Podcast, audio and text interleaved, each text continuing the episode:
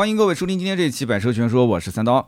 今天这期节目呢，跟大家来聊一聊前两天刚上市的新逍客。很多人讲说，我现在基本都不想买燃油车啦，我要买新能源。这逍客是新能源吗？啊，对不起，让你失望了啊，这车不是新能源，这就是一个标标准准的燃油车，只不过原来的2.0自然吸气变成了现在的一点三 T，变速箱呢还是 CVT。那价格卖多少钱呢？有没有官降呢？呃，也是不好意思啊，价格呢跟以前也差不多，十三点九九万到十七点四九万。那好家伙，网友肯定要说了，这个价格那是真的贵。这年头还有人花个十五六万去买一个这种紧凑级的啊，入门紧凑级的 SUV 吗？啊，这个回答其实不好说。为什么呢？因为你看一看逍客的老款，即使知道新款要出来了，老款的销量现在基本上一年也能卖到差不多十万辆啊。今年上半年也卖了差不多五万台车。那有人讲这车怎么还有人买呢？现在的这个合资品牌是不是这个已经很多人都不喜欢了？就觉得说性价比太低。因为你看一看现在的国产新能源，那配置都特别高，特别是十万到十五万这个区间，对吧？你就是买一个咱们国产的 SUV，就算不是新能源，那肯定也是比它配置高、比它空间大、比它动力好。但是你要知道，这种情况它不是一天两天了，在很长一段时间内，你比方说长城的哈弗 H 六啊，像以前的还有广汽传祺 GS 四卖的也很好，什么吉利的博越，对吧？这些车像包括奇瑞的这个瑞虎系列，其实都有销量。但是呢，合资品牌它仍然是有一部分客户，他就铁定了心，觉得说合资的产品就是比国产的产品要耐用啊，合资的车就是比国产的车要省心，都是这么觉得。所以说，日产的逍客在当年为什么卖得好？你要去分析分析这个原因。那么新逍客这一次的换代啊，发动机变了，然后整个的造型变了，配置呢也是略有增加一些啊，里里外外也是做了一些变化。那么会不会吸引一部分人？那我觉得是会的啊，就这部分人呢，就是原本就是要买合资，原本十五万上下的预算，他就是想买 XRV 啊、缤智啊这一类的车。逍客也是在之前的考虑范围之内，只不过以前的老款呢，觉得这个确实是这个造型，我的天呐，卖了六七年了，有点老了。那除非是价格非常好，那否则的话就不入手。哎，这次来了一个新款，来了一个新款之后呢，就看它优惠多少钱啊。如果是原价，那肯定不买。如果说十三万九千九，对吧？那你要是你再优惠个两万，或者是优惠个三万，十到十一万。啊，如果是十到十一万，那有些人觉得还是值得买的。现在的新能源车虽然说价格也很卷，但你想一想，十到十五万这个区间，你能买到什么车？你像我们之前说的那个宝骏云朵，对吧？然后隔壁的那些什么比亚迪的啊海豚，对吧？比亚迪的海鸥，像这一类的车型，你如果是到了十五万往上，那基本上就是像什么 iONY 啊这一类的车啊，你都可以考虑。但是仍然还是有人对于新能源是抱着一些质疑的态度。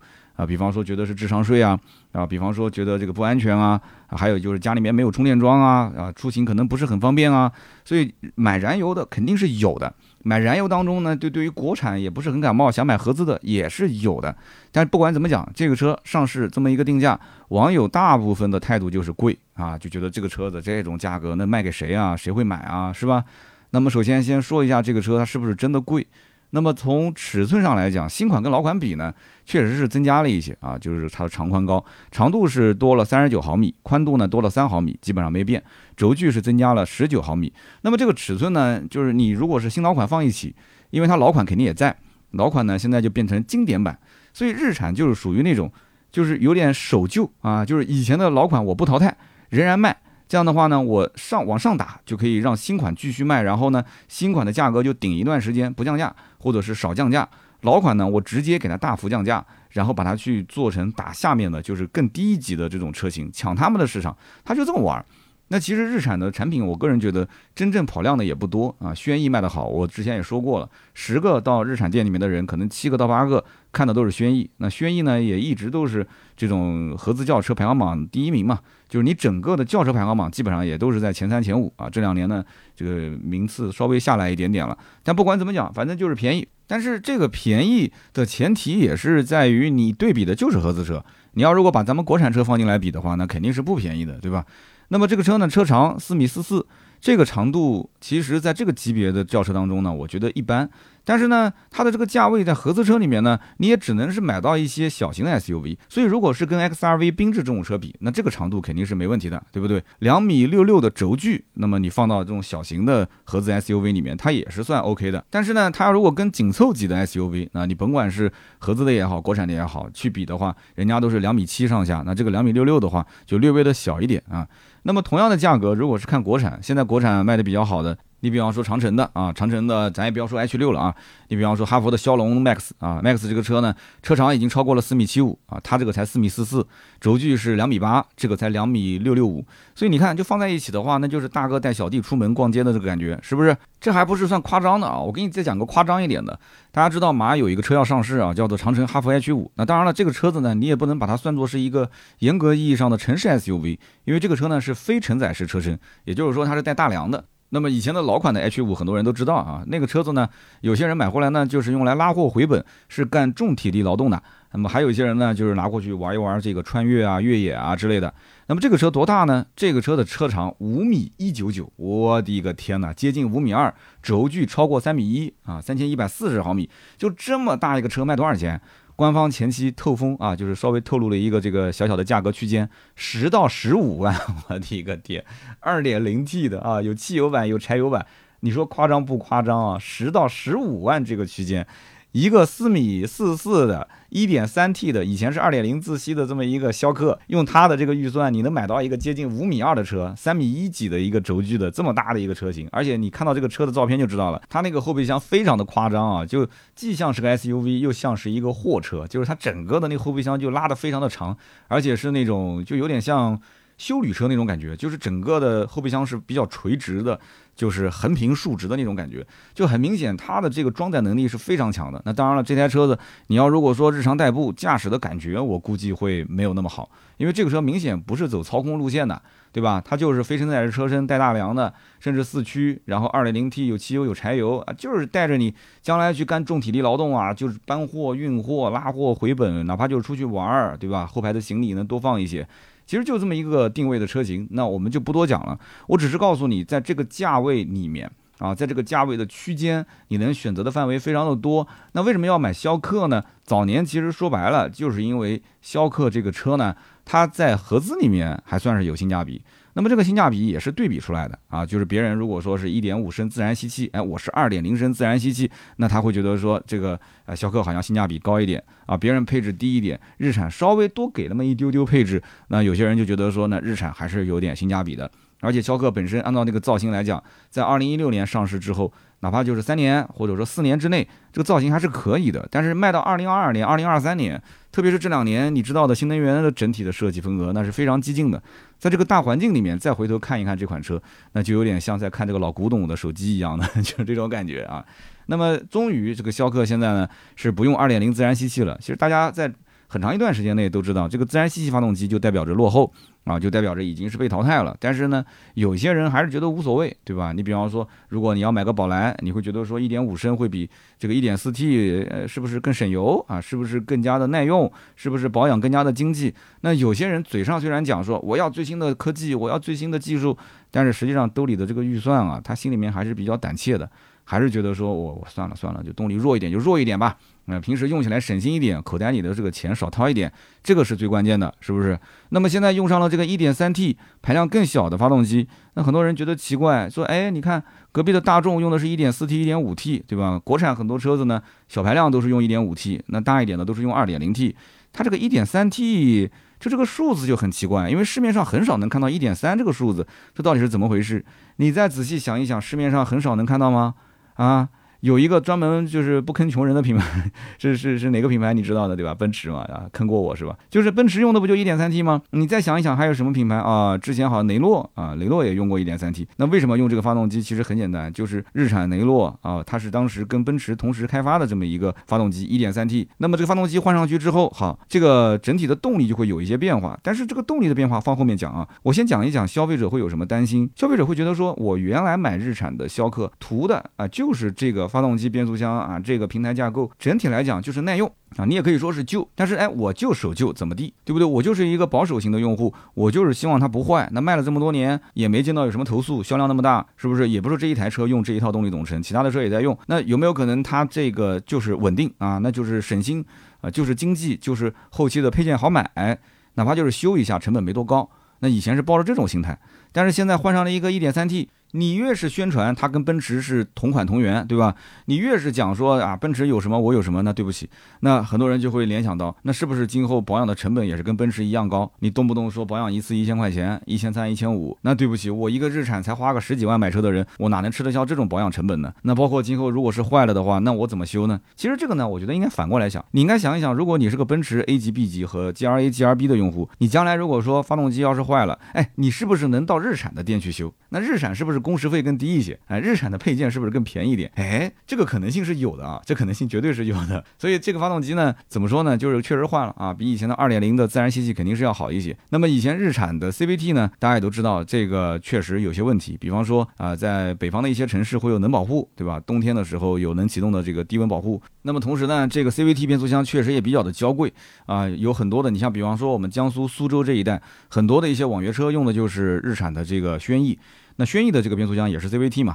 那么 CVT 变速箱，它很多人长时间就是属于比较这个重体力劳动啊，就一天要跑几百公里，然后动不动几十万公里啊，大几十万公里的这种车型，它的变速箱的维修几乎是百分之百的。所以呢，就对于一般家庭用户啊，如果说你开不到十万公里，这个车你就卖，那这个问题你几乎可以忽略，问题不大啊，除非你命不好啊，运气不好。但是呢，如果说你这个车就要开个十年啊，甚至十几年，你一直不换，你要把它开到四五十万公里，甚至更多，那你可能就跟苏州那些网约车司机一样了啊！变速箱维修几乎就是板上钉钉的，它的这个整体的变速箱的寿命，它的周期啊不是特别长。其实我之前也讲过，就是日产在造车的时候啊，它这个省成本是显而易见的，就是它是用最少的钱，尽量给你做一个看上去啊还比较经济耐用的这么一个产品。就是在日常的家用过程当中，我就算你一年开两万公里吧，啊，就算你一台车开个六年吧。那么基本上也就在十二万公里，十二万公里我再给你放宽一点吧，我就把所有的这些配件的使用寿命给你拉长到十五万公里啊，除了易损件啊，我就说那些平时不更换的啊，十五万公里。那么对于一手车的用户来讲的话，绝大部分可能是不会出现问题的。所以这个呢，我觉得大家一定要想清楚，就是在买日产之前啊，就是它的一个造车的理念，我觉得你是要稍微了解一下。我之前我记得在聊那个奇骏的时候，我也说过嘛，奇骏的倒车雷达它能不配就不配，它就算配的话也是给你两颗。你想想看，它连倒车雷达都要省，倒车。雷达正常都是配四颗嘛，对不对？因为本身这个倒车雷达只是一个这种平行的一个环视，它本身高度其实不太能探测的。那么这种普通的雷达成本也不是特别的贵，在这种基础上都要给你省两颗雷达啊。那人家说倒车给你稍微知道有一点障碍物，你自己眼睛不能看吗？对不对？所以我一直想不通这个。包括很多你像雷克萨斯有些车，像当年的那个 CT 两百，它给你倒车影像，但是不给你倒车雷达，那它可能思路就是说你看都看见了，你还要一个雷达报警干什么呢？所以这就是省成本嘛，想尽一切办法，尽量能省就省。所以呢，日系造车有的时候它就。是这样，他舍不得花钱啊，但是呢，他用不坏，这确实用不坏，只能说他在整个的产品供应链，就是他在这个配件的供应链上面确实是很厉害。然后呢，这个日本企业在造车的这个品控方面啊，也确实很厉害。你比方说像丰田的精益生产，这个就不多说，大家都知道，对吧？但是呢，日本车子呢，很多人也都知道一点，就是它出厂如果你不撞，你正常用，那基本都不坏。但是日本的车子只要你一撞，撞完再修一下，那这个车子首先在二手车市场上的这个就是我们讲保值率会大打折扣，因为但凡在二手车市场上，我们知道就反正我做很多年二手车，就是你德系车如果撞过，你要是维修好了你再去卖，和一台日系车撞完之后再去卖，那这种就是撞过之后的保值率差别是非常大的。德系撞完之后维修好了，很多人还多少认一认。就是你不要撞到那种就是几乎快报废，那那那肯定大家都不买嘛。就是我们讲就正常，比方说前面撞了一下啊，水箱框架需要更换，大灯需要更换，就是简单的，比方说就是也不能说特别严重吧。你最起码 A、B、C 柱肯定是不要动啊，你这个要是动了，肯定就大事故了嘛。那这种情况下呢，那这个德系车还是有人认的，对不对？你稍微便宜一点，比正常行情价便宜个万把块钱啊，万把两万。但是呢，你日系车只要但凡前面这个水箱框架一换，大灯一换，很多人看了看直摇头，掉头就走。其实这是一种心态问题。那就是很多人买日系车就是省心，就是要省心。就是本身你要如果之前都是 4S 店保养，而且这个哥们儿确实用车或者小姐姐用车，然后里面干干净净，特别清爽。这种车型卖的价格是非常高，所以你不要光听到说日系车保值，就是但凡二手车，你如果前面用车的人打理的非常清爽，公里数不多，全程 4S 店保养，也没什么大维修，都是小碰小擦，甚至你都没有喷擦啊，你就是一个原版原漆，哇，那这个二手车确实又是个日系的话，保值率非常高。因为买车的人心态就是我买个二手日系车就省心啊，就是图省心，所以他千。万不能撞。那么日产的逍客这个车呢，怎么讲？反正在二手车市场上，我个人觉得也不算特别好卖，因为能买到的这种国产的 SUV 特别多。那么你放在新车里面，有些人觉得啊，我合资嘛，买一台车我就是想要省心，我就是想要保值率。但是在二手车市场上，它这个保值率反而成了一个劣势啊。就是如果说这台车价格飙高了，那我不如拿这个钱去买一个新的国产的 SUV 了。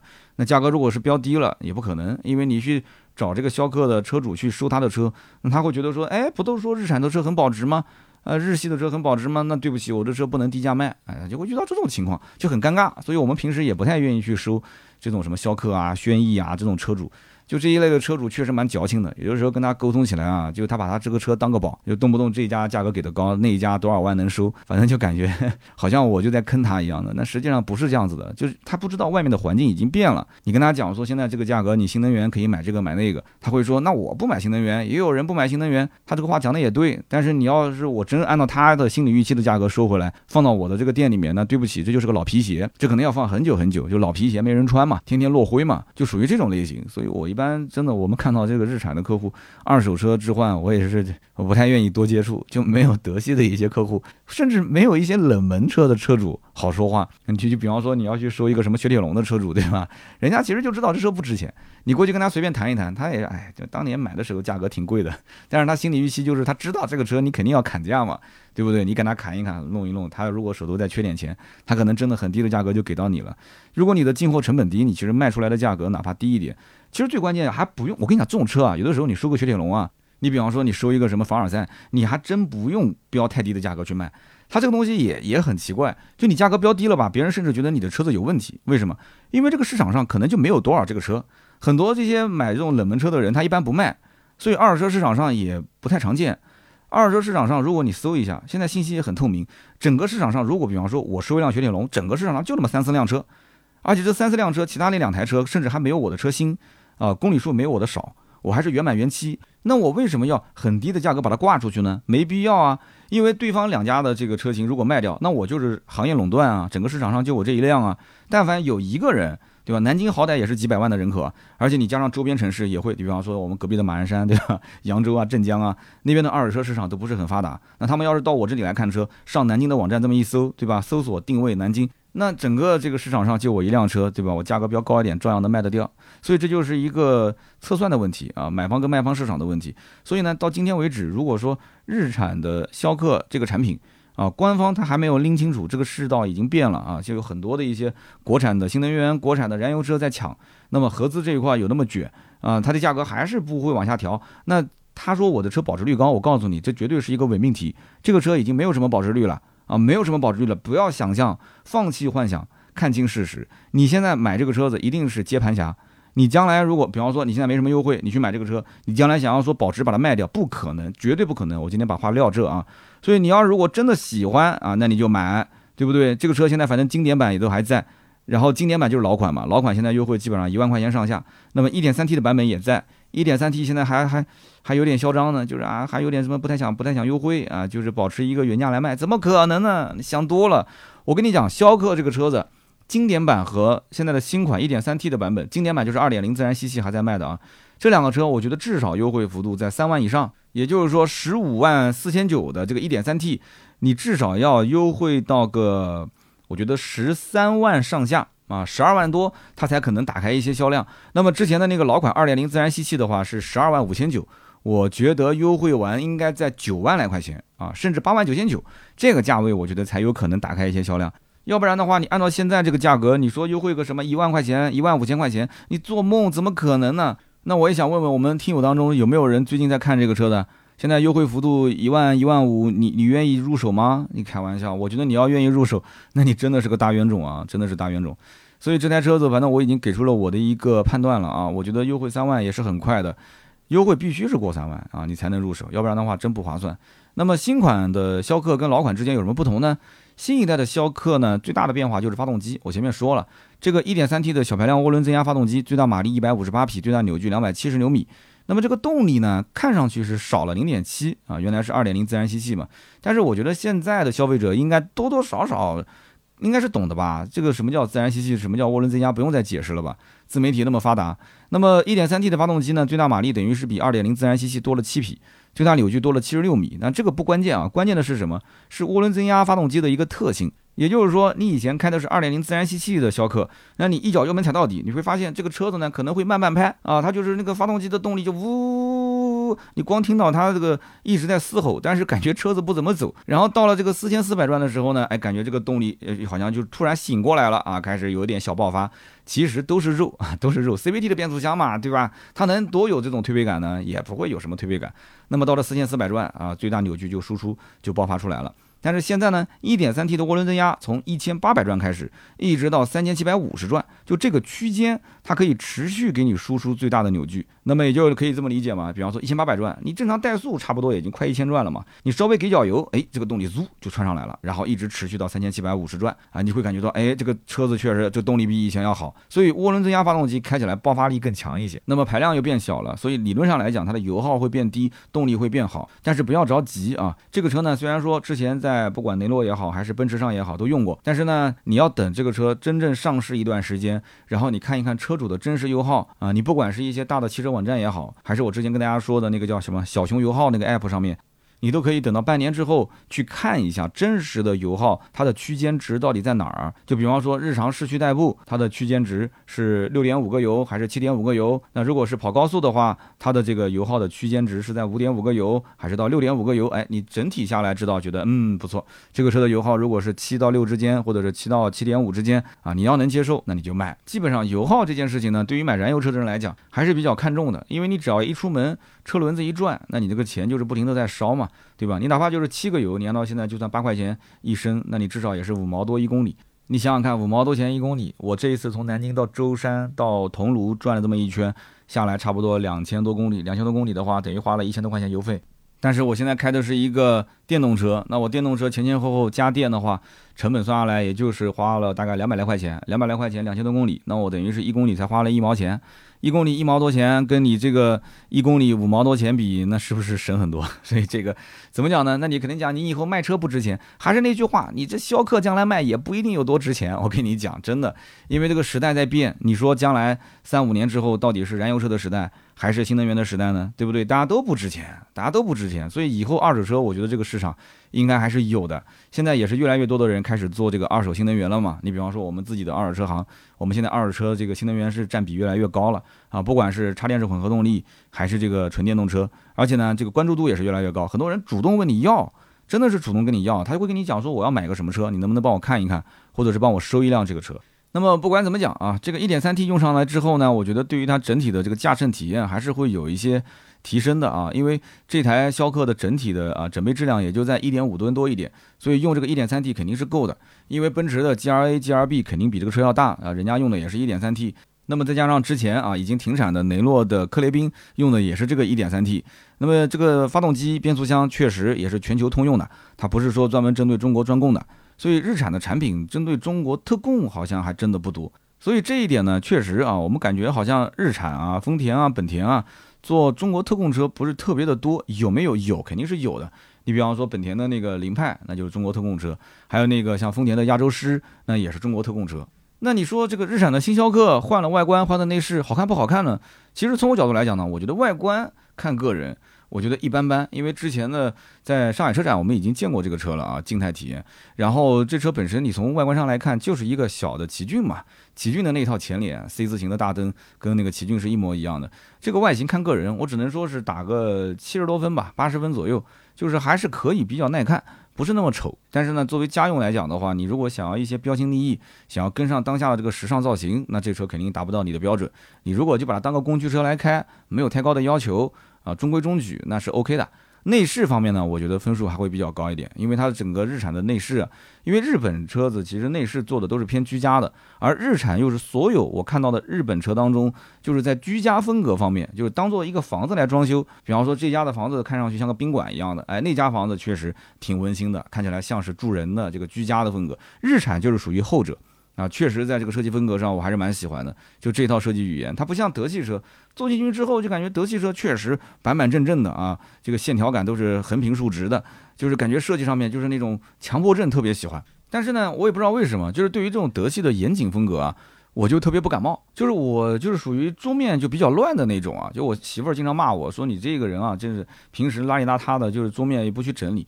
但是我始终觉得，我把桌面我花那么多时间，你要知道整理干净这件事情，你要花时间花心思的。我花那么多时间去整理桌面，然后动不动一段时间又乱了，乱了之后我再花时间去整理，这是无用功啊。纯粹就是无用功。桌子虽然上面东西是乱的，但是具体什么东西在哪儿，你只要不动我的桌面，我随时都能找得到，因为这是我的一个工作环境嘛，对不对？我曾经看过一个心理学的文章上是这么讲的，说但凡桌面比较乱的这一类的人，一般都是搞艺术的、搞创作的，就是思维模式比较跳跃的那种人。那桌面如果是干干净净、整整齐齐的，他的工作基本上就是工程师，就是程序员。他他一定要是从 A 到 B，从 B 到 C，他是要讲究逻辑性的，他是不跳跃的。哎。我觉得这个还有点道理啊，有点道理，嗯，然后我把这件事情跟我媳妇讲，我媳妇说你这你这就是在找一切的这种歪门邪道啊，这种这种胡说八道，然后去证明你的那一套这个 理论。但是我觉得这是真的有道理的，大家来讲一讲你的桌面乱不乱？如果你的桌面乱，你是不是那种思维特别跳跃？你的工作也是需要创造性、创意的。那我天天写文章，我天天要编那些这个脚本啊，对吧？编段子啊，写脱口秀啊，你想想看，我是不是天天脑子里面都要去想创意的？我哪有那么多闲工夫去整理我的桌面啊？哎呀，这说出来真的有点，大家又要开始嘲笑我了啊！那轩逸这种车型，我觉得就不是属于那种，就是像德系车的板板正正的。其实丰田的车型呢，大家也看到线条也不是那种就是横平竖直的，也是有一点设计感。特别我我很喜欢那个凯美瑞的那一套设计，凯美瑞的那一套中控台的设计，我觉得蛮漂亮的啊。它整体就是说你要用的顺手，就是哎朝向你这一侧，然后很多功能键啊，它保留一些实体键啊，然后你哎你伸手就能用。这个东西我觉得就作为居家来讲啊，呃居家风格讲究就是实用性，就是你只要顺手一拿，任何一件事情，任何一个按钮，只要不要让我有二次操作。我想用就用，很顺心啊就可以了。所以我觉得现在的所有的这种无实体键，全部都用屏幕，然后搞个空调还要点进去二次操作，这太傻叉了，太傻叉了。所以讲个题外话，你像这一次前两天我刚从深圳回来，我去试驾那个领克零八，那不是过几天要上市吗？那个车辆我当时在去体验 Flyme Auto 的时候，然后正好是跟工程师在一辆车，我就跟他讲，我说这个系统呢整体来讲流畅度是没问题的，对吧？什么龙吟一号两颗芯片嘛，然后整体的这个车机的框架，我觉得整体搭配是没有问题的，但是。它在很多的一些操作逻辑上，我觉得是需要优化的。你比方讲空调，空调你在首页你其实就应该是可以调节温度和风速的，而且这个逻辑很简单，你左滑右滑其实就可以调风速。你像我那个阿维塔幺幺不就是吗？往右边拉风速调高，往左边拉风速调低。你要知道车上的温度是不会经常调的，温度是不会经常调，但是风速包括开关是经常会关和开，或者是调大调小。你比方讲，早晨一出门，阳光比较刺眼，那这个时候呢，我觉得车内温度体感是比较热的，我肯定风速要拉大一点。那我们家到公司又比较近，到了公司我就熄火，我就走了，我就断电了嘛。但到了晚上，呼啦啦，这个风速就调出来了，哇！因为早晨开的风速特别大，那我瞬间我就要第一时间把这个风速调低，我往左一滑就可以了。但领克零八不是的，领克零八的左滑右滑是调温度。我说你这是什么逻辑呢？你调温度应该是上滑和下滑，对不对？往上是温度调高，往下滑是温度调低呀。而且如果是左右分区的话，你应该是在那个风速的那个小的图片图标的左边是往上拉是调左边的温度，往上拉往右边拉就是调右边的温度，对不对？而且包括你屏幕的亮度应该在像我们平时看那个什么腾讯爱奇艺啊、哔哩哔哩的时候，左边往上拉往下拉都是调亮度，右边往上拉往下拉是调音量。这都是可以快捷操作的。我说为什么还要从屏幕的上方下拉一个菜单，就是一个操作，然后再用手在里面去找，找到以后去调。而且副驾驶的人其实操作也不方便，对吧？所以我跟他提了一些建议。那这只是其中一个，还有很多一些小细节啊。嗯，也是希望它 Flyme Auto 二代的版本，就是二点零推送的时候，能够更加的这个便利化啊。因为这种软件的升级换代，我觉得很简单啊，就只要是一套版本。通过大家这个提出一些建议去更新都是可以的。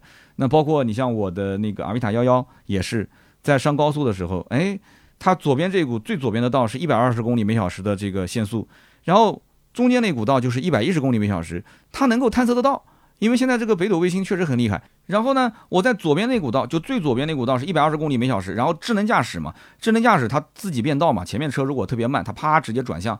嗯，两两种方式，一种是让你确认一下是否。呃，下拨转向拨杆去右转，还有一种就是你不需要确认，你设置一下，它自动转，自动转，结果转到旁边那股道变成一百一十公里每小时续航，为什么呢？因为高速公路的这个标识它就显示出来就是有这么个限制，所以它是严格遵照法律法规是这么操作的。好了，那么这一次就在我去玩自驾的过程当中推了一个一点一点。点二的版本啊，是一点二、一点一还是一点一点二？然后呢，我就在那个服务区里面就给它升级了一下啊，我就进服务区吃个饭，出来之后升级好了。哎，在这个升级的这个版本里面，其中有一条就是它就是优化了啊这个选项，就是你可以在高速公路上面，就是说它会作为提醒，但不作为强制降速。对啊，因为我一百二十公里每小时也不算违规啊，对吧？但这个呢，我听听大家的意见啊，就是你是按照它这个规定来，对吧？就中间那股道一百一你就开一百一。还是说你这个开一百二，而且一百二你要知道正常法规都可以给你有个百分之二十的一个上浮，百分之十到二十的上浮。那我一百二我开个一百三其实也不违规啊，是不是？但是你智能驾驶它就给你限到一百二，你要让一百三往上调，咔咔咔就调不上去。虽然它这里面设置可以上下浮动百分之二十、百分之十，你可以自己去设定嘛。但是我也不知道怎么回事，我就开不到一百三，所以有的时候我就放弃智能驾驶，咱就用脚开。但是我讲来讲去，其实就这么一点，就是说日产的这一次的设计，哎，车机系统用的是叫 Nissan Connect 二点零的车机。那么如果说能够 OTA 的话，对吧？那你对这个车机就会有更多的一些想法了，将来能不能去更新很多的一些东西？那如果说不能 OTA 的话，那对不起，你现在买到的这个车机功能，你甭管是好用还是不好用，那你就得一直用下去啊，因为它不能 OTA。所以大家在买车的过程中一定要看，你不管是燃油车还是新能源，你要看它的车机的这个 OTA 功能带不带。那么有些人讲说，那就算不带 OTA，我将来就算去保养，呃，到了他们店里面，哎，有些的这个厂家也会帮我升级。那是怎么升级的呢？它是通过那个方向盘左下角有个 OBD 接口，厂家用一个机器插插进去之后呢，它给你通过啊一套程序从厂家那边发过来，下载下来，然后传到你的机器里面给你做升级。那这里面有两个问题，第一个问题就是你的保养时间会非常长，就但凡带更新系统带去保养，那你可能没个两个小时、三个小时你下不来啊。那第二一点呢，就是燃油车目前来讲，车机的升级速度是远远跟不上新能源车啊，新造车势力是根根本就跟不上的，所以它的玩法，它的整个的这种这种对于车机的重视程度是完全不一样的。但是现在这个新款的逍客呢，哎，好歹也是有了十二点三英寸中控屏了，有了十二点三英寸的全液晶仪表了，还有一个十点八英寸的 HUD 抬头显示了啊！就日产是比较喜欢用抬头显示的，我也不知道为什么。那么这个怎么讲呢？确实也算是跟上时代了，但是呢，依旧没什么科技感啊。呃，只能说比起以前老款来讲，就不那么寒酸了。而且这个怎么说呢？这个屏看上去还有点像当年的 iPhone 八啊！我不知道日产的领导是不是一个苹果的果粉啊？反正这台车子就是从内到外，确实也都变化了很多。那么也就相当于是一小一号的这个奇骏，对吧？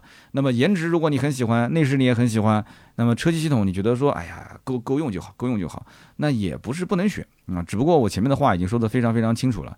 现在这个年代是新能源的时代，你不要再抱着老思想说这个合资车开久了也不坏，保值率也很高，很省心。你要知道新能源也很省心啊，也没什么问题啊，对不对？你如果说不接受这个纯电动，那你可以先买一个插电式混合动力，或者买个增程啊，开起来也很省心啊。真的是没什么问题，而且呢，你平时不管是燃油经济性也好，还是说保养也好，也都不会特别的贵啊，也很便宜。那么日产这两年在咱们中国市场确实混的是越来越差啊。那么从二零一八年全年一百二十八万辆一路暴跌，跌到二零二二年已经就剩不到一百万了啊，就只剩九十二万辆。你想九十二万辆，一百二十八万辆，这个数据不是说少了三十多万辆，你是要看一看周围的这些品牌啊，很多的这个新能源新造车势力那个销量增长，那是人家都发周报了，人家都都发周报，一周卖几万台。那比亚迪的这个销量数字就更不用说了，简直就天文数字了。很多人看的都是抬着头仰望啊，这个仰望这个词可能就这么来的，就是让竞争对手仰望它的销量啊。反正逍客呢，我觉得也是跟他自己相关，就是日产呃雷诺这个联盟确实也出了比较多的问题啊。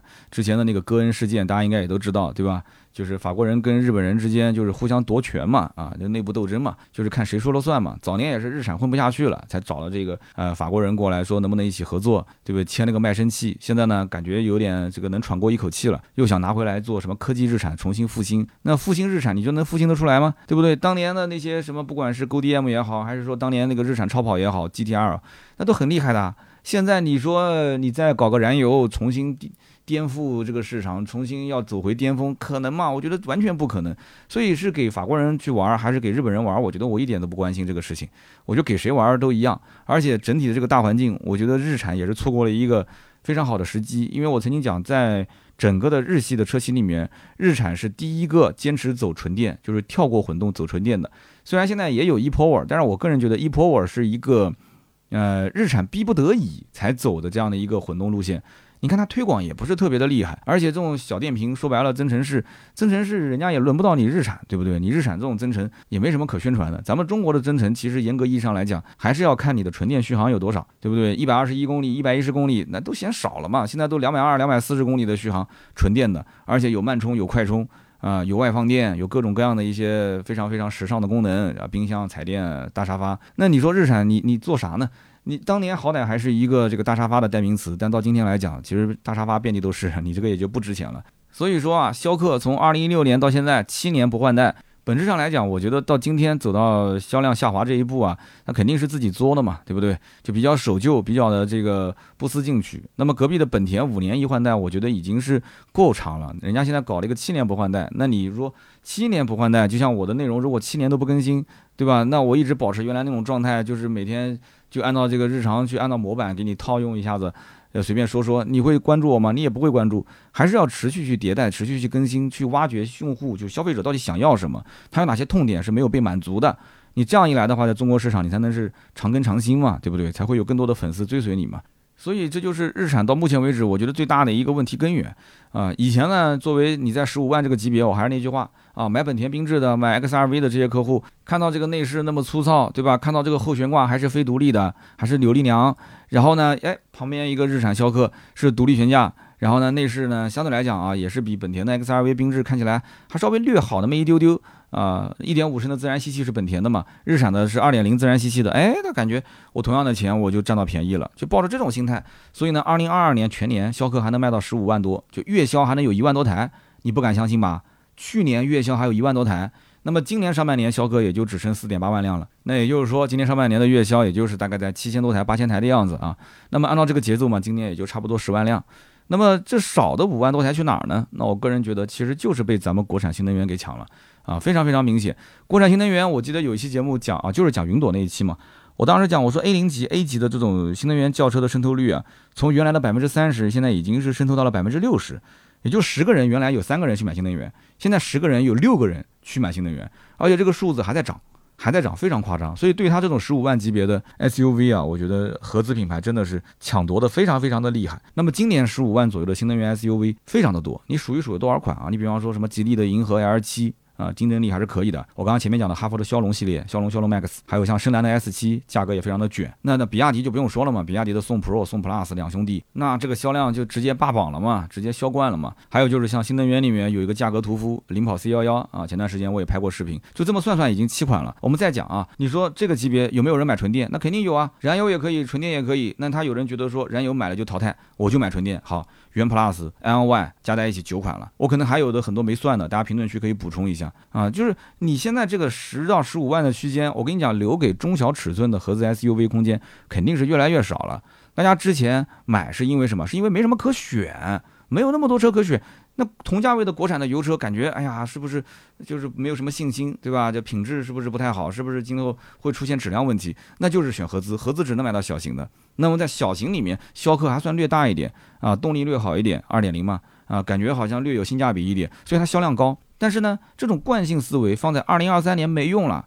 因为这种新能源的强洗脑，已经是让很多人都知道，插电式混合动力现在亏电油耗也很低，我就是当油车开没问题啊，我偶尔还可以当纯电车来开。如果家里面有一个充电桩，我买个什么一百一十公里、一百二十一公里的纯电续航，我一天开个二三十公里，我就算跑不到一百一百二，我跑个一百可以吧？我基本上一天二三十公里的话，我就隔个三天，对吧？一个星期充个两次嘛，啊，隔三天充一次，那行不行？这都是降维打击啊。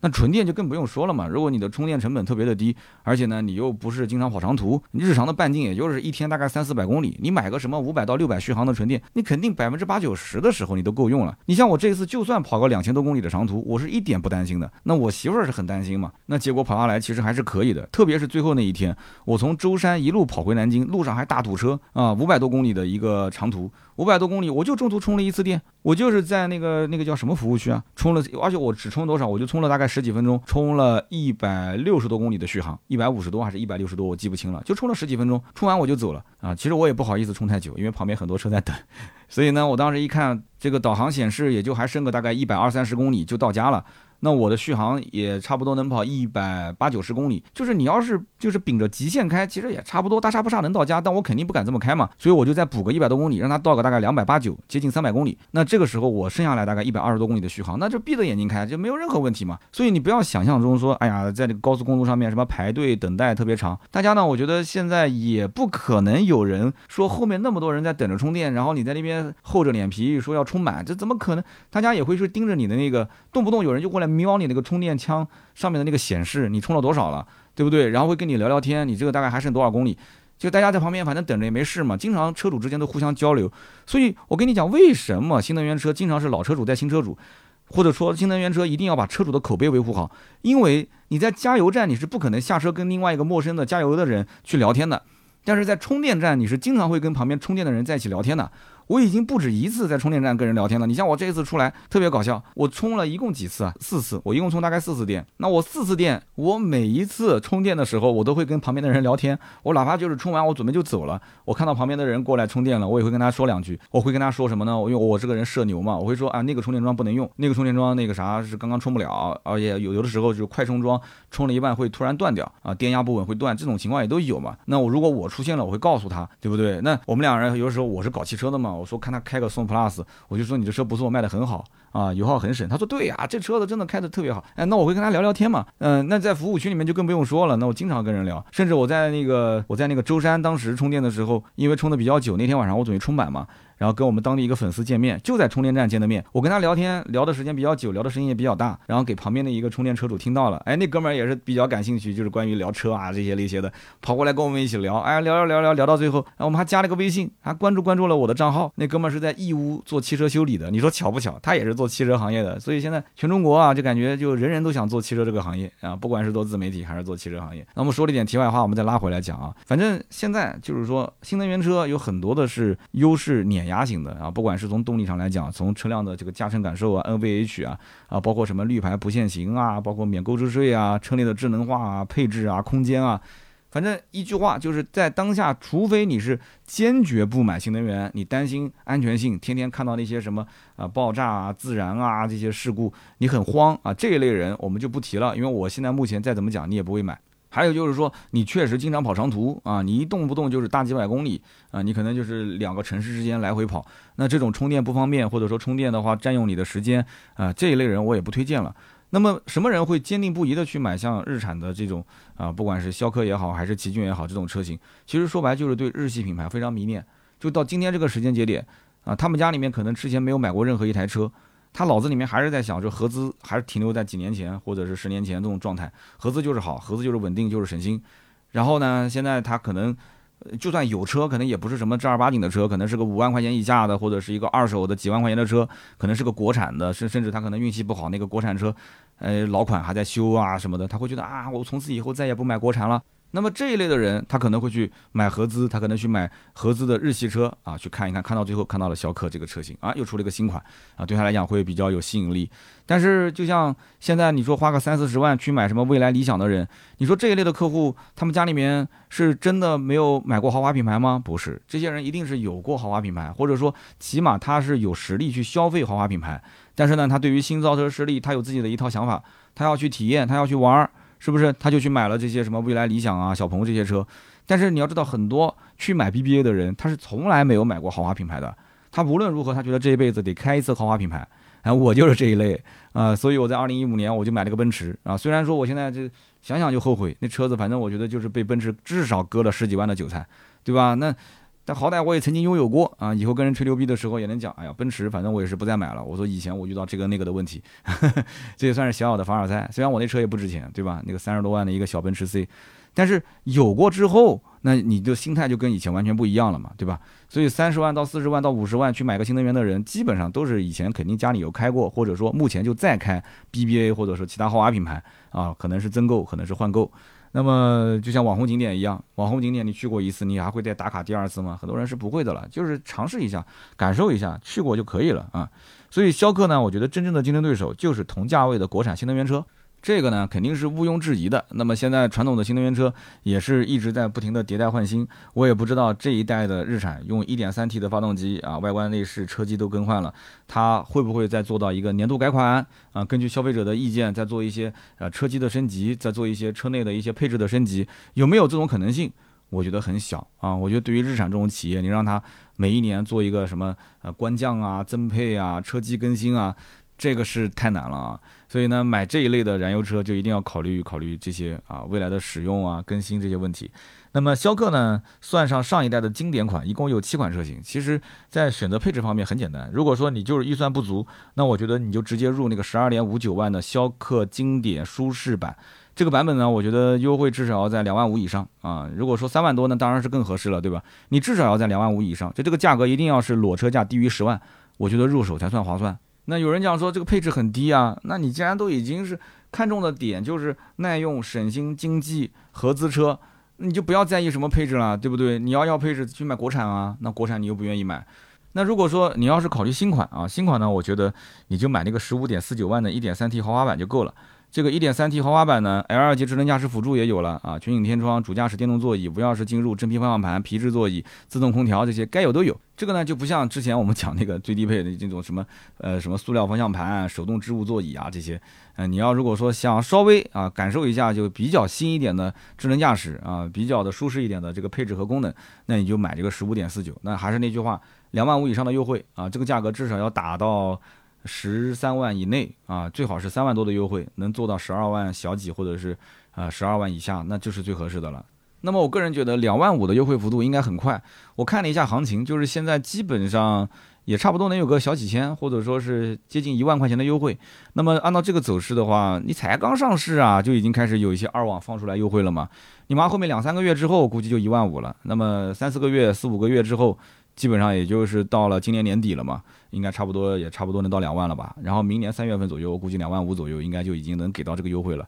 超过三万的优惠得看行情啊，得看它的这个经销商的配货的压力怎么样。除非日产就给你玩饥饿营销，他一看，哎呦，快这个优惠刹不住了嘛，就是经销商开始从一万到两万，就隔了一个月就开始跳水。那日产的厂家肯定就是要介入进来。那么虽然说法律法规是不允许控制价格的，但是我可以控制产能啊。你比方说之前的那个三缸的奇骏。一开始市场上卖的不好，然后经销商库存开始压力大的时候，直接大跳水啊，就是三万多、四万多、五万多的往外扔啊，就是这个优惠幅度就直接止不住了。那怎么办呢？厂家直接就不生产了，就开始断供了啊！就你要订车还要订两个月，就没货，啊没货，你你你价格还优惠那么多吗？没意义啊！那经销商自然而然就把优惠收回来了，从四万变成三万五，三万五变成三万，就一路往回收。有人觉得很奇怪啊，这车子都卖不出去了，怎么还优惠那么少？卖不出去归卖不出去。他没货归没货，对不对？没货没压力，厂家我给你不定那么高的销售任务了，那这个价格不就回来了吗？所以，除非是遇到这种情况，那有可能说啊，逍客的价格还可维持到个两万两万五的优惠啊，两万以内。那但是我觉得怎么讲这个车子优惠这么一点点，定价那么高，意义真的不大，好吧？那么以上就是关于日产逍客啊，咱们今天的所有的分享内容，感谢大家的喜欢。啊，说到最后嗓子都有点哑了，希望大家多多的点赞、评论跟转发啊，转发到朋友圈、转发到群里面，分享给身边需要的人。